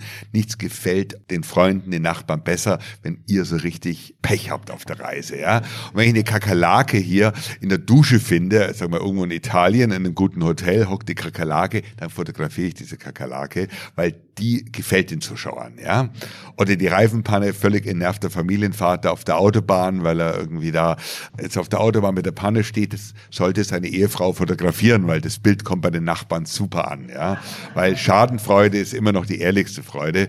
Und so, ja, letztendlich, man kann keine Geschichten erfinden, aber auch normaler Urlaub ergibt viele Geschichten und Auf und Abs und bleibt einfach dran mit der Kamera. Und die beste Kamera ist sowieso die, die ihr dabei habt, heute auf das Handy. Man kann mit Handy wunderbar auch ergänzen oder auch alles fotografieren. Fotografiert alles, alles, alles, alles. Aber dann seid ganz brutal in der Auswahl und versucht, die dann in eine schöne Geschichte einzuweben. Du hattest eine Frage. Michael, du hast eben schon erwähnt, dass das Publikum mit dir gealtert ist. Ich war jetzt vor einem halben Jahr bei dir in der Leitzhalle in Hamburg. Da waren auch irgendwie 2000 Leute. Das ist mir auch aufgefallen, irgendwie Altersdurchschnitt so zwischen 50 und 65, würde ich sagen, oder 45 bis 65. Ich habe daraufhin dann einem jungen Mitarbeiter von mir Karten geschenkt, weil der fotografiert gerne, der reist gerne.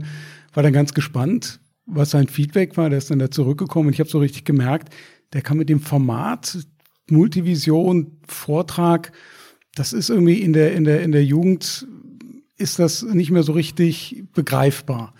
War zumindest mein Eindruck. Gibt es bei dir Überlegungen, Formate auch da was zu ändern oder ist das so ein Thema, wo du sagst, da bleibe ich dabei? Ich habe andere Erfahrungen gemacht. Es ist in der Tat schwer, junge Leute in die Veranstaltung zu bekommen. Ja, wenn sie aber da sind, und viele kamen durch Weltwach, da war ich sehr dankbar, ja. Sehr viele junge Leute kamen durch Weltwach, dann waren sie immer sehr begeistert. Also in der Regel können auch junge Besucher damit viel anfangen. Habe auch gestern und heute mit vielen Jungen gesprochen und habe ausgefühlt, es ist da angekommen, ja. Also es ist nicht so eine Altersfrage. Und um deine Frage zu beantworten, ich werde mich nicht auf andere Formate einlassen, was da auf Instagram, YouTube und Facebook so läuft, diese Selbstdarstellung, ich finde das einfach ätzend, ja, also schrecklich, also die Freundin von meinem Sohn fotografiert immer ihr Essen und dann postet sie, was interessiert mich denn, was die isst, ja, also, oder oder diese kompletten, ja, nee, also das, klar beobachte ich es in der S-Bahn, in der U-Bahn, alle sitzen vor ihren iPhones oder ihren Handys, ich eingeschlossen, ja, wobei ich schaue mir nicht Instagram an, ich schaue mir spiegel.de oder tagesschau.de an, aber jede Generation hat einfach ihr Format, ja, und ich kann doch total zufrieden sein, dass ich einfach mit dem Talent zu fotografieren und reden zu können und das auch entsprechend präsentieren zu können, einfach mein Format gefunden habe. Und das ist halt die Bühne, ist quasi die Multivision. Ich gehe sogar so weit, dass es bei mir keine Filmausschnitte gibt. Ich bin kein Freund von Videos auf der Leinwand, sondern ich bleibe ganz klar bei der klassischen Vortragspräsentation, also stehende Bilder übergeblendet. Und warum soll ich Experimente machen? Also, und ich finde es natürlich schon interessant, wenn Leute auf YouTube Hunderttausende von Followern haben, und finde ich voll in Ordnung und bewundert es auch, dass sie es geschafft haben, aber es ist halt eine andere Baustelle. Ich werde mich da nicht andienen. Ja, finde ich gut so. Bitte, ja. Ich hätte eine persönliche Frage. Du hast vorhin so geschwärmt und warst so fasziniert von unserer Erde. Glaubst du an einen Schöpfer oder glaubst du, das ist alles zufällig entstanden? Sehr schwer. Also grundsätzlich finde ich die Kirche eine gute Institution, bin auch nie aus der evangelischen Kirche ausgetreten, zahle bis heute viel Kirchensteuer, mache das auch gerne, weil sie einfach eine stabilisierende Wirkung in unserer Gesellschaft hat und viel soziale Einrichtungen betreibt und auch, ja, also bin das wirklich kein Kirchenfeind. Und meine Eltern sind sehr christlich, also waren auch in der evangelischen Kirche sehr stark organisiert, waren im Kirchenvorstand etc. Und aber ich selber hab da wirklich den Zugang verloren, muss ich sagen, ja. Und bin eigentlich eher über die Naturwissenschaft auch wieder zurückgekommen, dass ich denke, es ist alles so ein Wunder, wie ich vorhin ja sagte, dass ich vielleicht doch denke, da muss was Größeres dahinter stecken. Aber ich tue mir schwer, das zu benennen oder das irgendwie fassbar zu machen, ja. Und mir wird es jetzt nichts bringen, in der Bibel zu lesen oder so. Das halte ich alles eher für Projektion des Menschen. Ich meine, die einen machen es über den Koran, die anderen über irgendwelche Gottheiten. Und ich finde es völlig in Ordnung. Fundamentalismus ist schlecht in jeder Hinsicht, politisch wie religiös, keine Frage. Und vielleicht finde ich da auch wieder zurück, ja, über die Naturwissenschaft. Und ich finde schon auch interessant, dass wirklich Naturwissenschaftler, die viel intelligenter sind als ich, Nobelpreisträger, Physiker, Astrophysiker, tatsächlich auch an die Existenz eines göttlichen Wesens glauben. Viele von ihnen, ja. Aber die Frage kann ich jetzt so nicht abschließend für mich oder für euch beantworten. Bitte? Ja, perfekt. Und zwar, ich habe noch mal eine Anschlussfrage zu dem Thema des Formates. Und wir sind ja in so einem technologischen Zeitalter, und zum Beispiel hat ja jetzt Apple die Vision Pro rausgebracht, also wo wir in das Zeitalter von Virtual Augmented und Augmented Reality eintreten. Ist das ein Thema, wo du dich mit beschäftigst oder wo auch die Fotografie zukünftig vielleicht nochmal profitieren könnte oder vielleicht auch dieses Reisen noch erlebbarer machen? Nee, es interessiert mich null. Also deshalb bin ich auch viel zu dumm dafür, das zu lernen. Also ich bin ein totaler Anti-Computer-Mensch, bin gerade froh, dass ich das Lightroom aufmachen kann und 3-4 Regler verschieben kann. Sehe mich auch nicht imstande, die 900 Seiten Bedienungsanleitung einer Z9 durchzulesen. Und der ganze Virtual Reality, das interessiert mich 0,0. Ja. Ich glaube, also da halte ich mich an Leute wie Rüdiger Nehberg oder Reinhold Messner oder so, die einfach durch ihre Authentizität letztendlich glänzen, und da brauche ich das alles nicht und da habe ich keine Lust, das zu lernen. Ja. Nee, sollen die, habe nichts dagegen, ja, aber ich bin ja gespannt, wo das dann letztlich dann endet, ja, also weil ich finde es immer noch toll zu reisen, das selber zu erfahren, und das wird keine Videobrille hier ersetzen. Aber ich meine, du hast ja vorhin in deinem Vortrag auch so ein bisschen die Reise so aufgezeigt, von der Analogfotografie zur digitalen. Du hast dich jetzt mit einer Drohne beschäftigt, und da ist ja die Frage, ja, was kommt denn nach der Drohne? Ich glaube nichts mehr. Okay. Für mich nicht. Für mich nicht. Nee, das langt mir. Also ich werde nicht unter Wasser gehen. Wie gesagt, auch das ganze KI-Möglichkeiten, um Gottes Willen. Nee. Also ich bin echt total froh, dass wir digitale Kameras haben. Analog möchte ich nicht zurück. Bin froh, dass ich die Kamera fliegen lassen kann. Aber das reicht jetzt noch für die nächsten 20 Jahre. Das ist völlig in Ordnung. Nach der Drohne kommt der Rollator. 1, 2 letzte Fragen. Gerne, ja. Da gab es noch Fragen. Weiter. Ja, auch was Persönlicheres. Du suchst ja jetzt gerade immer das Abenteuer oder schon immer in der Weite und in der Ferne und das ganz große Abenteuer. Ich meine, da hat man so einen Abenteuerdrang. Wie kreierst du das so im Alltag? Also um kleine Mikroabenteuer vielleicht zu erleben, wie stillst du da so deine Lust? Oder geht das einfach über die Planung schon von den nächsten Abenteuern? Und umgekehrt auch, ja, weil du einfach so viel Energie hast und schon dein ganzes Leben muss man auch irgendwann wieder Ressourcen auftanken und wie du dir auch bewusst so Ruhe schaffst oder wodurch du auch so ein bisschen Energie wieder ziehst. Das mache ich ganz einfach in der Natur draußen und da spazieren gehen. Einfach spazieren gehen. Am Morgen laufe ich immer eine Stunde. Heute Morgen war ich hier auch laufen. Es wurde dann auch zum Abenteuer, weil ich dann irgendwie total verlaufen hatte und in so einem Wald endete. Aber dann hatte ich mein Pocket Earth rausgezogen. Dann habe ich wieder neu orientiert. Und die Stunde am Morgen draußen, auch bei mir in München oder sonst wo, bin ich immer eine Stunde am Morgen draußen und aber auch tagsüber viel draußen. Aber da halt ist echt einfach, ja. Wie gesagt, ich tue nicht Klettern, ich tue nicht Wasserskifahren, tue nicht Tauchen, tue nicht Mountainbiken, tue nicht Segeln. Oh, das würde mich so stressen, so eine Yacht zu haben, die man dann im Winter wieder an Land bringen muss. Dann muss man wieder neues Segel kaufen. Und oh nee, weißt, es ist so verrückt mein Leben und so schnell und so kompliziert, dieses Privatleben mit dem Tourneeleben, mit dem Reiseleben zu kombinieren, dass ich es einfach halte, einfach simpel halte und mit meiner Jeans einfach am Morgen dann rausgehe und ja, keine Mikroabenteuer, keinen großen Anspruch. Ich gehe viel Bergwandern, war jetzt vorgestern Bergwandern in Oberstdorf und da waren auch die Kinder auch immer im Vordergrund. Weißt du, wenn du Kinder hast, dann kannst du jetzt nicht ich fahre auch privat nicht Motorrad zum Beispiel, ja. Bin noch keinen Meter in Europa gefahren, ja, und habe auch kein Motorrad, habe noch nie Motorrad besessen. Es ging halt nicht, weil die Freizeit, die ich hatte, habe ich lieber mit meinen Kindern verbracht, ja. Also ein ganz normales Leben einfach. Ja, vorab oute ich mich auch erstmal als Scheinton-Funktionshosenträger, der bald in Altersteilzeit geht. Soweit haben wir dann keine Gemeinsamkeiten, aber trotzdem haben wir sie halt, nicht nur unser gemeinsamer Vorname, aber ich reise auch super gerne halt. Du hast eine Jeans an, oder? Ja, aber vorhin habe ich meine Regenhose dabei gehabt halt. Und insbesondere Fotografie halt und deine Fotos sind einfach genial. Weiß ich gar nicht. Ja, für mich. Die sind nicht so besonders. Ich sind echt nicht so besonders. Ja. Ich bringe sie nur gut. Ich projiziere sie gut. Beamer. Ja. Und ich habe tolle Musik dazu. Und dann kann ich halt dazu gut reden oder beziehungsweise präsentiere das halt gut. Ja. Also ich denke einfach, bei vielen hapert es einfach dann an der Auswahl, an der konsequenten Auswahl und an der mangelnden Präsentation. Und da kommt die Konsequenz wieder ins Spiel. Du musst die ganze Kette durchhalten und dann ist das Produkt gut. Aber Entschuldigung. Konkret will ich aber einen Reisetipp haben halt, weil ich habe auch die Wüsten so ein bisschen für mich entdeckt. Also ganz wenig kenne ich, aber habe halt da auch lieben gelernt, wie vielfältig die Wüsten halt dann sind. Atacama kenne ich halt auch, Nabi-Wüste, Wadi Rum, Palästina. Meine Frage wäre eigentlich ganz simpel, hast du irgendwie einen Tipp, irgendwie eine Wüste, die accessible ist? Du hast gesagt, Sahara geht heutzutage nicht mehr so ohne weiteres wegen IS. Einige Wüsten sind vielleicht zu weit weg, es ist zu anstrengend hinzukommen. Hast du irgendwie einen Tipp über eine Wüste, wo du sagst halt, okay, die ist irgendwie noch gut erreichbar?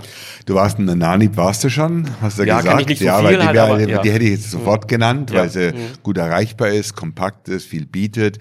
Ansonsten kann man dir eigentlich nur noch den Oman empfehlen, ja, oder alternativ Saudi-Arabien, wenn man das möchte, weil die Rub al-Khali ist wirklich eine tolle Wüste, ja.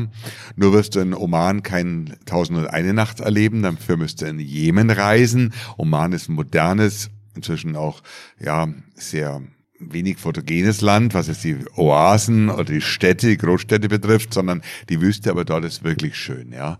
Oder denk auch mal über Eiswüsten nach, also über Polarregionen, das sind ja auch Wüsten und Grönland Island wäre zum Beispiel eine Vulkanwüste, eine sogenannte edaphische Wüste oder Grönland ist stark, ja, oder auch Antarktika ist so toll, ja. Also ich habe ja dann nach fast 200 Wüstenreisen mich auch dann Richtung Eis-Kältewüsten orientiert und war dann total fasziniert, 2010 zum ersten Mal nach Grönland zu kommen, dann 2011 zum ersten Mal in die Antarktis. Für mich ist ein völlig neuer Kosmos aufgegangen. Insofern sind eigentlich die Polarregionen eine wunderbare Ergänzung zu den Trockenwüsten der Erde, ja. Und haben mich dann auch nochmal viele Jahre beschäftigt, ja. Vor allem sind die Polarregionen verdammt sicher, ja. Also das ist wirklich cool, ja. Da trage auch ich Funktionskleidung im Übrigen, weil da kommt man mit Jeans nicht mehr weiter, weil da wird es wirklich kalt und auch tough. Aber da würde ich drüber nachdenken, bevor du jetzt da nach Australien fährst, wo die Wüsten wirklich gar nichts taugen, ja, also gar nicht Wüsten sind, ja, das hat doch ein Missverständnis, weil die Engländer nennen alles Desert, wo kein Oberflächenwasser ist, aber das sind keine Wüsten in Australien, das sind Buschlandschaften, ja, das ist grün, also da bist du nur enttäuscht, wer die Namib gesehen hat oder wie du die Atacama, der langweilt sich in Australien. Cooles Land, schönes Reiseland, keine Frage, ja, und auch Amerika, Nordamerika hat ja wirklich auch schöne Wüsten, aber die sind natürlich dermaßen mit Infrastruktur überzogen oder die Nationalparks sind sehr stark reglementiert, auch gut besucht. Der Valley wird dich auch nicht faszinieren, ja. Also von daher, wenn du die großen Naturlandschaften weiter sehen möchtest, würde ich mich wirklich den Polarregionen zuwenden. Ja, ich glaube, die Eiswüsten, das klingt wirklich gut, Grönland. Ja, wobei Eiswüsten sind ja streng genommen, also die Eiskappen auf Grönland beziehungsweise auf Antarktika, eigentlich sind es ja eher die Tundralandschaften und die Kältewüsten, die man dann besucht. Aber Spitzbergen ist zum Beispiel eine super Sache, also Sommer wie Winter. Vielen Dank.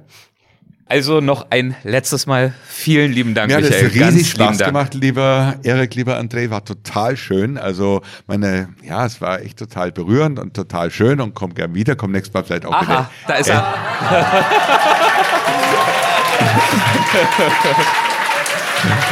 Ja, alles gut. Wie gesagt... Aber es lassen wir mal ein paar Jahre vergehen für neue Geschichten und es gibt auch viele andere interessante Leute, habt ihr heute schon ein oder zwei genannt und die beiden haben ja wirklich das Problem hier, ja, euch Leute bieten zu müssen, die auch wirklich was zu sagen, zu erzählen haben und ja, so viele gibt's da auch nicht, das sind viele doch. Ja, es gibt's ist eigentlich so. Nur dich und noch zwei, drei. Ja, nein, es gibt da schon eine Handvoll Leute und ihr habt ja auch immer wieder ein gutes Händchen bewiesen, aber ja, jeden könnt ihr nicht einladen, also. Schön, ich glaube, wir haben jetzt, hoffentlich, habt ihr schon wieder Appetit so langsam? Ja, okay, gut. Also wir kochen, die Paella ist schon am Brutzeln, ja? Wir dürfen gerne noch zugucken. Und ich habe so gesagt, 7:30, 8 essen. Und wir peilen mal, das Konzert sollte nicht später als 9:30 losgehen. Danke nochmal, Micha. Ich danke euch, es war mein Vergnügen. Schön. Uns auch.